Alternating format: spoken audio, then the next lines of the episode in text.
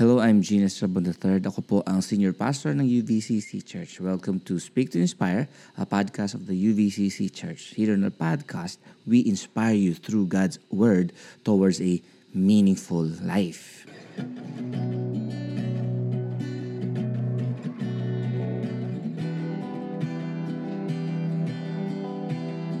It's always an honor to share God's Word.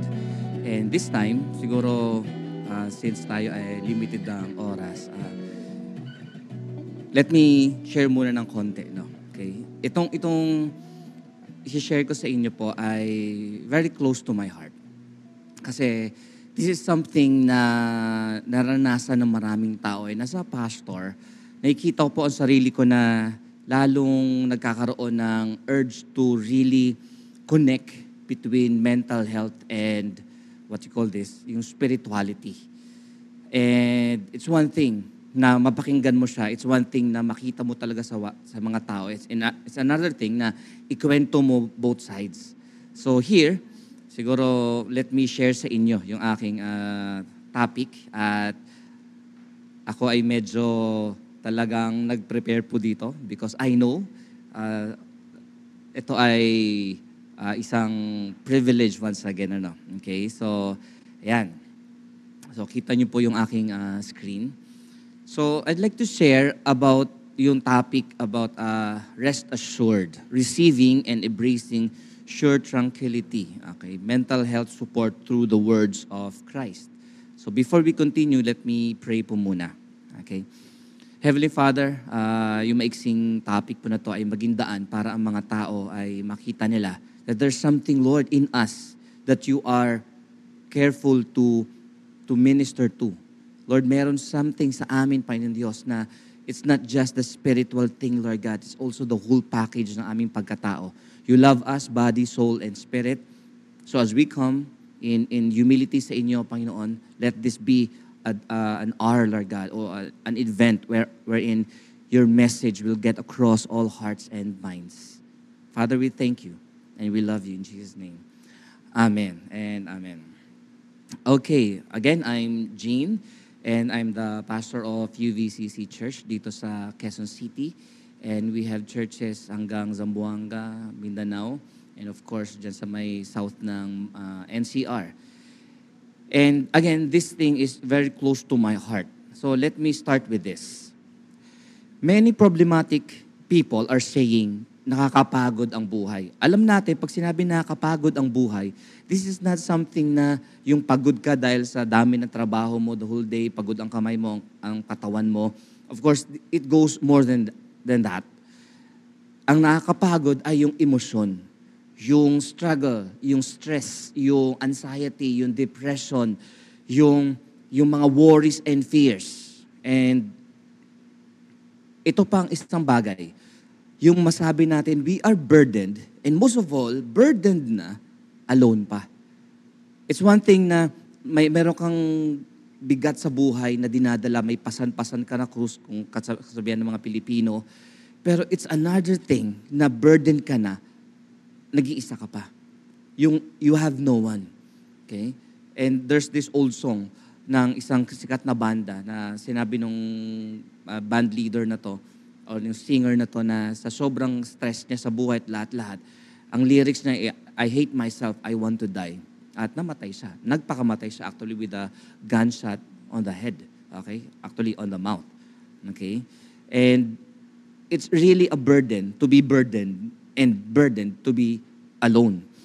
Now, the meaning of life, kapag ganito nangyayari, mga kapatid, kapag problematic tayo, burdened na alone pa, we begin to question the meaning of life.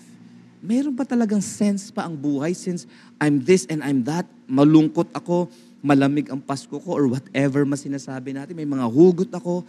Is there meaning to life after ng mga ganitong klaseng kaisipan? Of course, there is. So I'd like to tell you na this afternoon, you will hear something from the word of the Lord na in connection with mental health. Okay? Tuloy tayo. Now, asking the right question.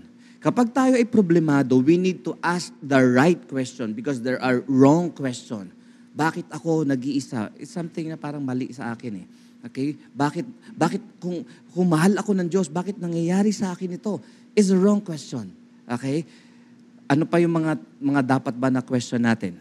Una, what is the meaning of life? Tanungin mo, ano bang sense ng buhay? Ba't ka buhay? Ba't ka nandito sa mundo? Okay? Next ay, does your life matter to God?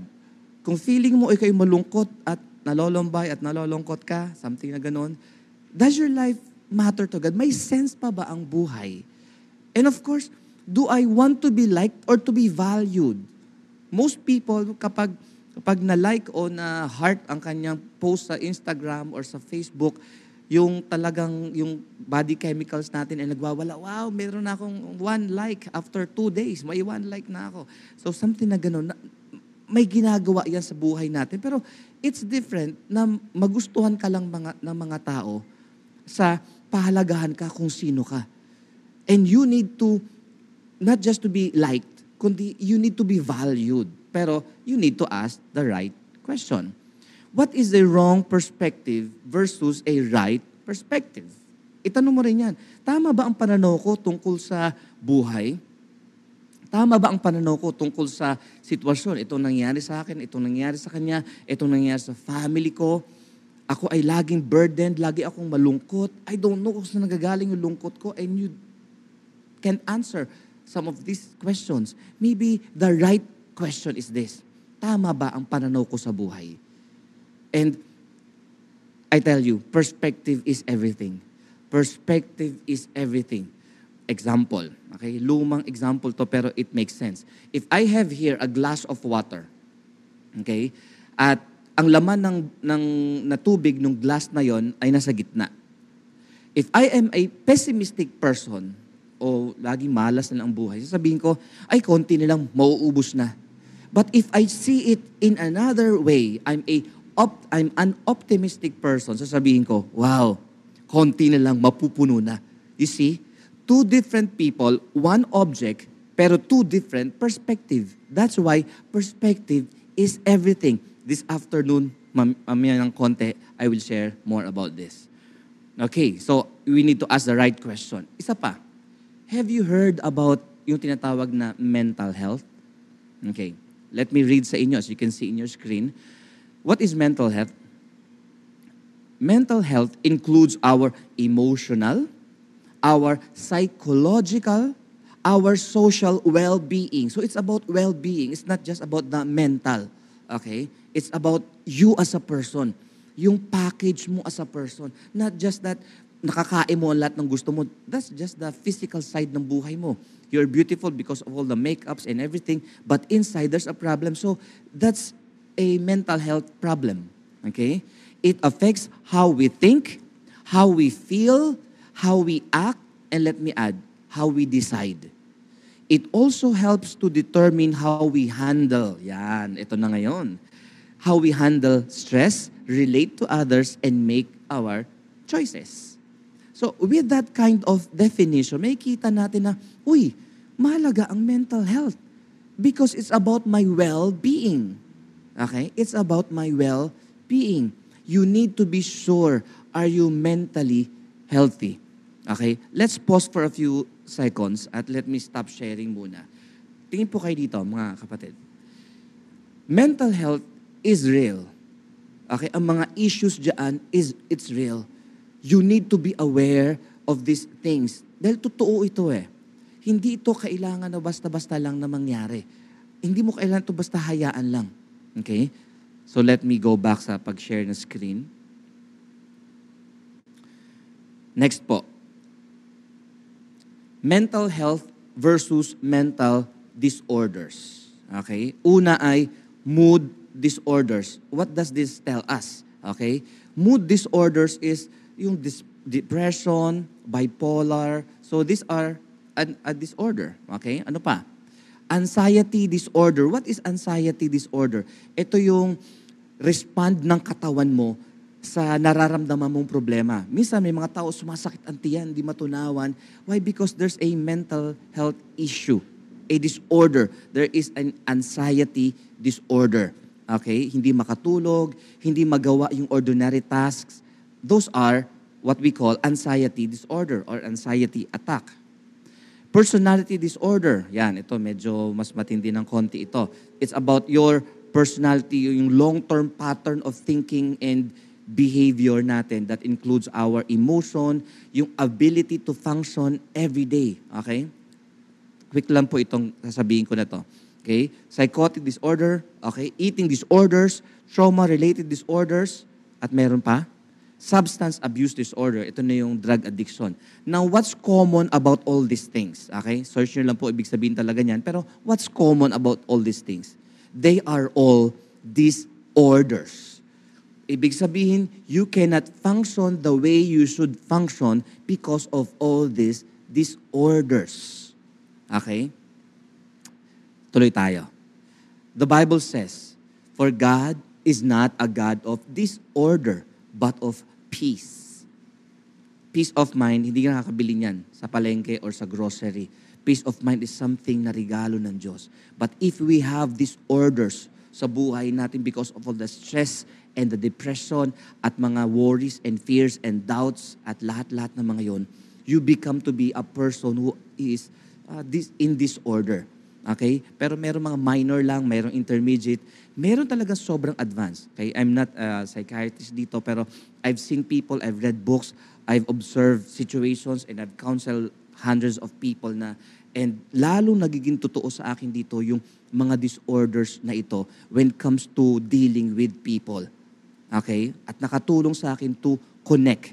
And I tell you, there's a connect between uh, what you call this, yung spirituality and mental health. Tuloy tayo. Now, mental health is important. Why? Because mental health is uh, at okay, mental health is important at every stage of life. Bata ka, adolescent ka, or ikaw ay adult na talaga. Kailangan ka maging mentally healthy. Dapat magkaroon ka ng human well-being. Now, let's do a connect dito. Pag i-connect natin yung sinasabi ng Bible at ang sinasabi ng uh, ng psychiatry, ng psychology. Okay? Let me read. The perspective of Jesus Christ. Sabi ng Matthew 11:28 to 30, Come to me, all who labor and are heavy laden, and I will give you rest. Take my yoke upon you and learn from me. For I am gentle and lowly in heart, and you will find rest for your souls. For my yoke is easy and my burden is light. May mga kanta rito. Pero let me give you two things lang muna. Okay? Yung naka-yellow dyan. Okay? Let's proceed. According sa Matthew 11:28, there's this, I, uh, uh, come to me and I will give you rest. Ano ang gustong mangyari dito ng Diyos, mga kapatid? God wants us to be mag, magkaroon ng awareness and attention. Let me pause ang sharing ng uh, uh, slides para mas magkatinginan tayo dito. As you can see, kailangan nating lumapit sa Diyos. You have to move from one location to another, spiritually speaking, and begin to focus your attention to God. We need to have this self-awareness. Nasaan ka na ba sa buhay mo ngayon? Nasaan ka na sa sitwasyon mo? Okay, I'm a successful bachelor. Sabihin na natin ganito. Ako ay successful na estudyante. I'm learning and I'm doing things. At ako ay uh, looking forward sa magandang future. Especially sa mga estudyante dyan. Okay, I once was a student. Okay? And we are aware of our future. Pero there's another thing. You need to be aware of yourself. Nasaan ka na emotionally? I mean, do you know how to handle stress? Sa mga may boyfriend, girlfriend dyan, okay, may nagtatanong sa akin minsan, uh, ano bang tamang age sa magkaroon ng boyfriend or girlfriend? There's no particular age. Why? Because it's about your mental health uh, as a person eh. Minsan may mga sitwasyon na ah, 21 is okay, pero minsan may mga 21 na isip 11. Ah, 30 is okay, pero minsan may mga 30 years old na utak, 20. Or, or may mga tao naman 18 years old na, pero is, he or she is mature enough to handle a relationship na hindi siya nawiwindang at hindi na nagkakandaloko-loko ang kanyang pag-aaral. That aspect is important. Where are you personally? And additional pa, awareness of God. Alam mo bang may Diyos? If you put God out of the equation, I tell you, mental health ay kapos. Ulitin ko, kapos ang mental health if you move, remove God from the picture. I'm not, I'm not just talking here as a pastor, ah. even as a simple human being. Lalo ko na-realize na if you want to be healthy as a person, you cannot disconnect your life from God. You are connected from God. And if you disconnect your life from God, things will happen. Problems will happen. You will become problematic. Yung parang, sinabi-sabi sa Bible, sa Bible na, uh, he who has money never never has money enough. Alam yun? O, ma- ma-increasean lang ako ng sweldo sa mga empleyado dyan. O ma-increasean lang ako ng sweldo, talagang masaya na ako. Na-increasean ng sweldo, pero sabi, parang kulang pa rin eh. I mean, sweldo ba talaga ang kailangan mo para maging masaya ka lang? Or that's just only one aspect of your life? Okay? You are a complete human being. You are spirit, you are soul, you are body. You have a, you have a, a psychological side ng buhay mo. You have this mental side din kailangan mo mag-grow din in your knowledge and wisdom. And you are a person, you are an emotional person. You relate through feelings. Di ba? Kaya may, may sinasabi tayo na, feel ko hindi okay tong ganito. Okay, pero walang kung science sa pag-uusapan, is there a, a, an evidence doon sa feeling mo? Sometimes wala eh. Pero we just call that na intuition or konsensya. Whatever you, whatever you call that, it's something about you na nag-i-interact with your surrounding. Come to me. Kapag ikaw ay nag, nag uh, respond sa Diyos, God will give you rest or in other words, you're coming to God and you receiving God's rest, it results to being refreshed. Yung fresh ka, hindi ka haggard, hindi ka mukhang tinakluban ng langit at ng lupa. Take my yoke upon you and learn from me. Now, this thing is important also. Why? Because God wants us to share to Him the burden. Pag sinabing, take my yoke, okay, ito yung dalahin ko, share tayo. Akin na dalahin mo, share tayo. It's working together with God. Life, listen here, life is easier when we work together with God. Okay, ibig ba sabihin niyan, Pastor, wala na akong problema? No. Ibig ba sabihin niyan, lahat ng, lahat ng ar- parte ng buhay ko ay talagang sobrang perfect na? No. All those burdens na meron ka, ay meron din yung mga typical na tao. Pero what's the advantage you will have if you are connected with God is that you will have this shared burden with God. Yung problema mo, just like Pareto principle, 20% na sa'yo, 80% na sa Diyos. And then you get 80% of, of the result while doing 20% of the job. God doing the 80%, okay, and giving you the rest, okay? So take my yoke upon you. This is a shared burden, ulitin ko lang, working together with God, cooperation and coordination, okay, magkaiba yun ha, iba yung nakikipag-cooperate ka, iba din yung coordinated kayo. Okay? Yung parang in tune. Okay? What happens when you take God's yoke and then you learn from Him? This results to learning and unlearning. Okay. I think we have time pa. Learning and unlearning, this one, okay? Sa, kung ikaw ay nabuhay na for the past 20 years, alambawa lang, okay? You've learned things for the past 20 years. Tama? Good or bad? Now, you are here na sa point na ikaw ay 20 years old na, you are looking forward. You need to unlearn things that make your life miserable and you need to learn new things from God to make your life meaningful. Okay? Bilisan ko. Forward tayo. Now, bigyan ko kayo ng perspective about your past, present, and your future. Tingnan niyo po ito. Your past is how you've been treated by yourself or by others.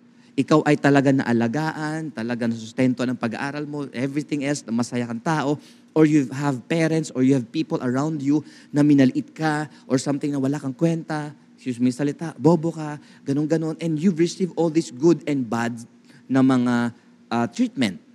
Okay? And even the choices you've made, this is your past. You cannot change your past. That's the problem. Okay? Pero you need to know your past. Okay? This is very quick. That's why maybe some other time we need to talk kung sino man gusto pang interested dyan. I'm really interested to talk with other people as well. Now, let's look at your present. Your present are your priorities, the distractions na nangyayari sa'yo, yung worries, fears, and the doubts and the choices you are making presently. Your learning and your unlearning, yung discovering God's will, your spiritual journey, that is your present. And your present takes uh, prerogative kung ano ang iyong magiging future. So, you need to be mentally healthy. You need to be, uh, uh, uh, magkaroon ka awareness sa Diyos, awareness sa sarili mo, and all the good things na kailangan malaman so that your present will define your future, especially your spiritual journey with the Lord. Let's talk about your future. Your future is this. If you will listen carefully sa sinasabi ko rito, and then maybe this is just a sort of introduction dun sa rest talaga. Resting in God's presence, hindi uh, rest in peace, kundi peaceful mind and heart.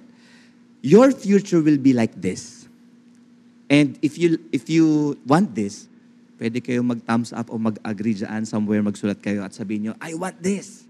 What is your future if you will be mentally healthy and God will give you rest, a better version of yourself, a contributor for a better family, better community, better country.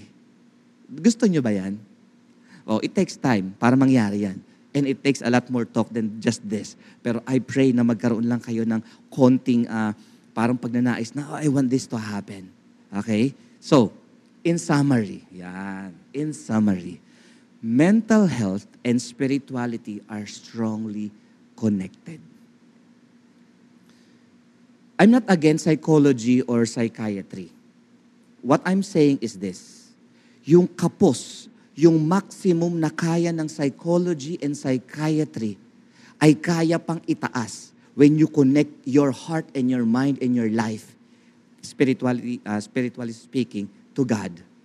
Kung ang psychology and psychiatry with all the advances na meron siya, which is I uh, give two thumbs up, yung kapos noon can be leveled up more when you connect your life to God, having this strong connection with God.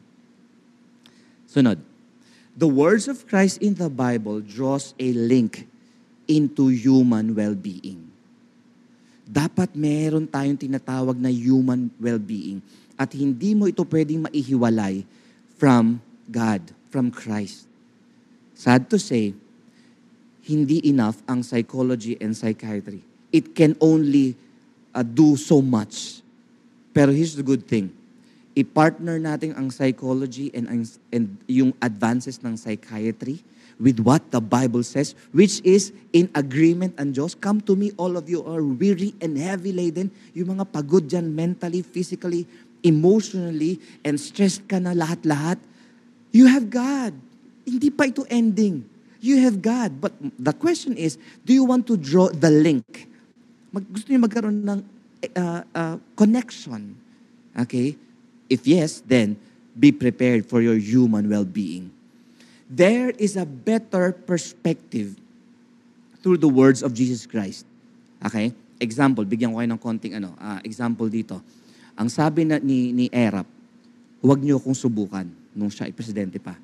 Ang sabi ng Diyos sa Bible, subukan niyo ako. Ang sabi naman ng, ng, ng math sa mundo natin, pag nagbigay ka, mabawasan ka. Ang sabi ng Bible, magbigay ka at madadagdagan ka. So those are medyo conflicting perspective. Pero of course, we know the higher uh, uh, na dating ng spiritual. Okay? Wow. Okay. Announcement lang yan. Let me end in a couple of minutes, mga kapatid. So sa lahat ng sinabi ko rito, what I'm, I'm what am I saying? Uh, if you are burdened and stressed, there's a God. And let's talk. We need to talk. You need to talk with somebody who understands you and whom you trust. Because mental health are issues and disorders. But the good thing is that God is here para tulungan tayo. May I pray for everyone listening very quickly lang, just a few seconds. Father, ang mga napakinggan na to ng mga nasa uh, Zoom, Lord God, and even those who will hear this later on, Father, speak to them and let them know that you love them, you care for them, and there's something about them, Lord, that you are careful in giving attention. Father, bless them ngayon pa lamang po. and may they come to you. Thank you, God. In Jesus' name, amen and amen. God bless you po. Thank you for listening. Amen. Thank you so much, Pastor Jean. That was so good and so bold. Ayan. So, Partner. Pastor Jean, can you stay po up and come? We will be having our open forum. And for those who have any questions for Pastor Jean about the topic or anything that you want to ask about um, mental health and spirituality, you can do so. Ayan. So, mag- Yan, may na, nagtataas partner. na ng kamay. So, Nico, patawag naman kung sino ito. Ang una nating participant si Joshua Adam. Yan. FEU. Hi. afternoon, Josh. Hi, Josh. And, and good afternoon, Nico and Jean, Jean and to Pastor. So my question po kay Pastor is, ako kasi, um, in the past few weeks, I encountered parang nababurden ka na dahil sa damakmak na requirements na ginagawa. So my question lang po for Pastor Jean, what advice po sa mga, can you give na sa mga taong nababurden na sumusuko na dahil sa sandamakmak na requirements para mabuhay uh, and maging in the future. I mean, Wow. mental health approach. I mean, Okay, okay. So, nas- naranasan ko rin yan, maging college. And of course, I went to seminary for almost uh, five years. And uh, isang ano yan, isang mahirap na estado, no? Pero it's like this. Isipin nyo na ang bawat semester ay parang buwan. Lahat ng buwan may katapusan. Okay? Ang semester ay may katapusan yan. So you look forward na pag nagawa ko to, I will reward myself. Tapos pag natapos ko ito, wow, mas masaya ang buhay. Many people are burdened. Why? Kasi nakatingin sila sa present lang. They don't, don't look forward. Have the end in mind, ang ibig ko sabihin. Kapag sinabi mo, oh, daming trabaho, daming trabaho, alam mo yun, sisigaw ka na talaga sa bunutan mo na sarili mo. But, if you change your perspective and say na pag natapos ito, mas masaya ito. So I, you will have the strength na gawin yung dapat mong gawin ngayon without being in the now lamang, kundi you're here in the present, but also you are looking forward sa future na better days ahead pag nagawa ko ito. At sandali lang to, lahat ng mga papers na yan, lahat ng mga requirements na yan, may ending lahat yan, parang buwan. But if I look it, o look at it na sa ngayon lang, you will lose track. But if you look at it sa dulo na parang, wow, pag natapos ito, ito pwedeng mangyari, you will have a better chance. And of course, ma- marami pang factors, pero that is a quick answer lamang para doon. Change your perspective and have the end in mind. Wow, so good. Have the end so in good, so mind. you po, Pastor, for the question. Thank you Yeah. po. I really appreciate the answer po. Thank you po. Ayan. And Thank you, Josh, for Thank you, Josh. uh, uh, Thank you, asking a Josh. question. I appreciate it also sa pagtatanong. So, ayan, sige, mamaya na din tayo magbigay ng, ano, ng insights, Nico. So, may nag-raise din ng hand. Ayan, so si Jack Hernandez. Hi, Jack. Hi, Jack. Hello po, hello Pastor. Ah, I have question Hello, lang din po. Ah, well dapat mag-share ako pero mas intrigued ako magtanong kasi grabe yung words niyo po like wow. pero yun, um kasi po ang nasabi dun sa past ah, I mean yung past question is more on present and the future. Pero po what if dun sa mga tao na still stuck in the past? Kasi when we say ano when we have anxiety attack or depression it it, it all came from our past experience po Yes. and usually yun yung cause ng trauma and such Yes, yes, which yes. makes us not productive in the present and this ano parang it messed up our fu- future Yes. so I personally uh, experienced this so what Mhm. advice can you give us po for those who are stuck in the past and you know yun po Yeah. Walang quick answer dito, Jack, pero let me say it in the fewest words na possible, ano. Okay? Since walang quick answer dyan, ang pwede na muna natin gawin, parang first aid lang muna, Jack, ang pwede natin gawin, okay? Kung first aid ang pag-uusapan natin is this. Sikat yung sinasabing move on. Pero sometimes, may mga tao na parang hindi maka-move on.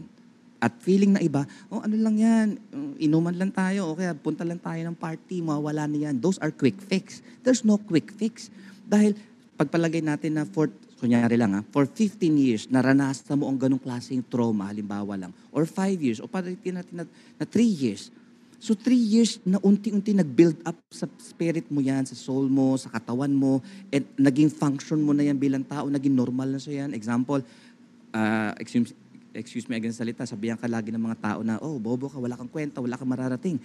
Minsan, pinapalampas natin yan. Pero did you know na ang mga words na yon ay nag-stuck sa ating kaisipan na minsan unconsciously, your unconscious mind ibinabato sa'yo. Di ba narinig mo na wala kang kwenta? Totoo ba yun? Parang totoo eh kasi ito na nangyari sa buhay mo. And you begin, you begin to wonder at nag-iisip ka, oh nga no, mukhang wala talaga akong kwenta kasi ganito na edad ko, wala pa rin ako nararating. Or something like that. Now, ang kailangan doon ay you need to settle down. What is your past? Pangalanan mo muna kung ano yung mga bagay na nangyari sa'yo. Example, okay? Unforgiveness. You have this person na hindi, na sinaktan ka todo-todo, sinadya niya man o hindi, pero nasaktan ka. And because of that, when you see this person, talagang imbiyer ng imbiyer na ka. So you're stuck in the past. So what you need to do is this. Gusto man ng tao o ayaw niya, patawarin mo siya. Not for his sake, but for your sake. Kasi because of your unforgiveness, you're stuck in the past. Siya, hayay ang buhay, ang saya-saya, nag-party-party pa siya. Samantalang pag nakikita mo siya, ay talagang umuusok ang ilong mo, lahat-lahat. so, you're problematic. Why? Because you have unforgiveness. So, what to do?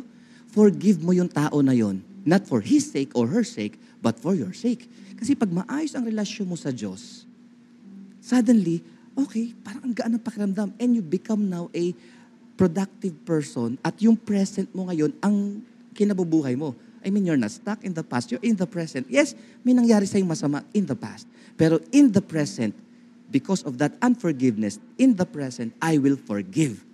And you are suddenly released from your past. And you can have a better future.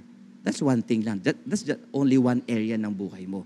So, in summary, ibig sabihin lang nun ay, kung unforgiveness, forgive the person for your sake. Not for his sake. Eh, karapat dapat siya, ano, masama siyang tao. O sino nag-suffer dahil sa ginagawa mo na yan? Di ba ikaw? So, so para hindi ka na mag-suffer, bahala na siya sa buhay niya kung ayaw niya talaga, then ikaw, forgive him and then enjoy life. And then, the rest ay mag-continue lang whatever pa na mga gustong ipaayos ng Diyos sa buhay mo.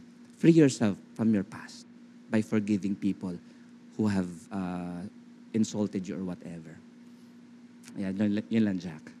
Thank you Yeah. Pastor. Amen po. amen. Yeah. Amen. So, for your sake, guys, for our sake, magpatawad tayo matuto. So, tama yun, no? Parang ah, tayo din yung nagsasuffer if there is any bitterness, any Yes. unforgiveness that True. we have in Yes. our hearts.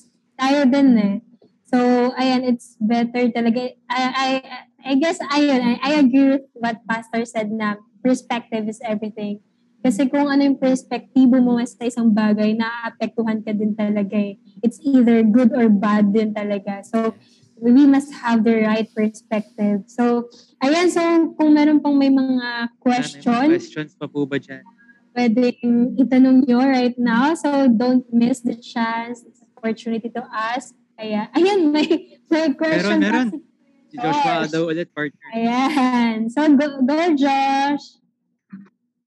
Actually po, it's not a question po for sa pastor. Actually, personal experience ko po siya in the past sem po. Kasi yun po, kasi po, ano po, um, ito po ha, sa akad, akad related po, there was a time po in my life po na, ano po, kasi um, dumating na po sa point na parang, sa daming requirements, like I said kanina, sa daming requirements, parang give up ka na kasi ang daming, ano, daming pinapagawa or something. And at the same time, parang, ayun nga, nagbunga din yung, ito sa part ko, nag, isa rin ako sa nagbunga din yung hard work ko. Pero umaabot na sa point sa mga middle part minsan parang, ano, gusto ko na pong gumive up kasi wala, nawawala na yung will ko mag, ano, and ayun, umaabot na sa point na parang nababaliw, quote and quote, nababaliw na sa daming gawa and ayun po. So what advice po nabibigay niyo po sa akin about po dyan?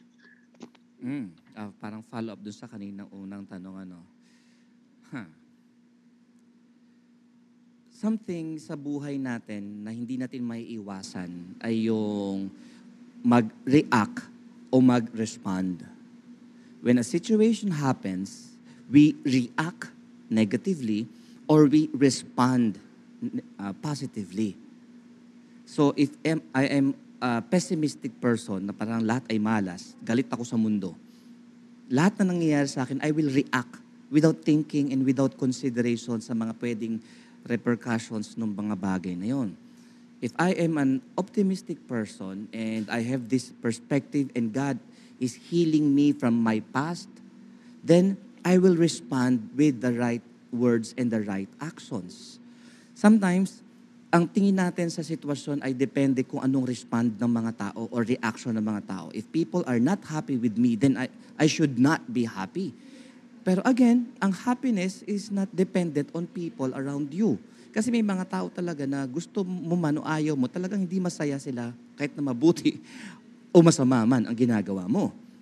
And they want you to be miserable like them. So, you need to arrive lang sa situation o sa perspective na I need to respond to situations, not react. Kasi ang reaction, pag galit sila, di galit din ako. Look, sila ba marunong magalit? Aba, marunong di ako magalit. Gusto lang ano. Eh, di you, re- you just reacted from the situation at hindi yan beneficial sa'yo sa ano mang pwedeng mangyari in the future mo. So even sa school, kapag ikaw ay nag-aaral with all these requirements at lahat-lahat, tanongin mo sarili mo, why are you in school? Di ba? Ba't ka ba nag-aaral? Ah, nag-aaral ako para may tuition ako. Sige, para, ay, para may tuition tuloy. Para may allowance ako. Ah, di kaya maling pananaw yan. Nag-aaral ka for your future and to feed your mind ng mga knowledge and ideas how to be a successful person, anumang course ang pinili mo. So ask yourself, bakit mo ginagawa at bakit ka nandyan sa sitwasyon na yan in the first place? And if you answer that well, sabi, sabi nga kanina, di ba, ask the right question. di ba? Wrong question will solicit wrong answers, and wrong answers will make you miserable. If you ask the right question, it will make you think at kung di mo kayang sagutin, there are people around you na maaaring mas qualified sa'yo na sagutin yan. Parents, loved ones, people who care for you, people whom you trust. And then the result is, you can settle down na, okay, may energy ako mag-aral ngayon. Why? Because, because of this positive thing and that positive thing. That's why, fresh ang outlook ko sa buhay. And you become a better version of yourself.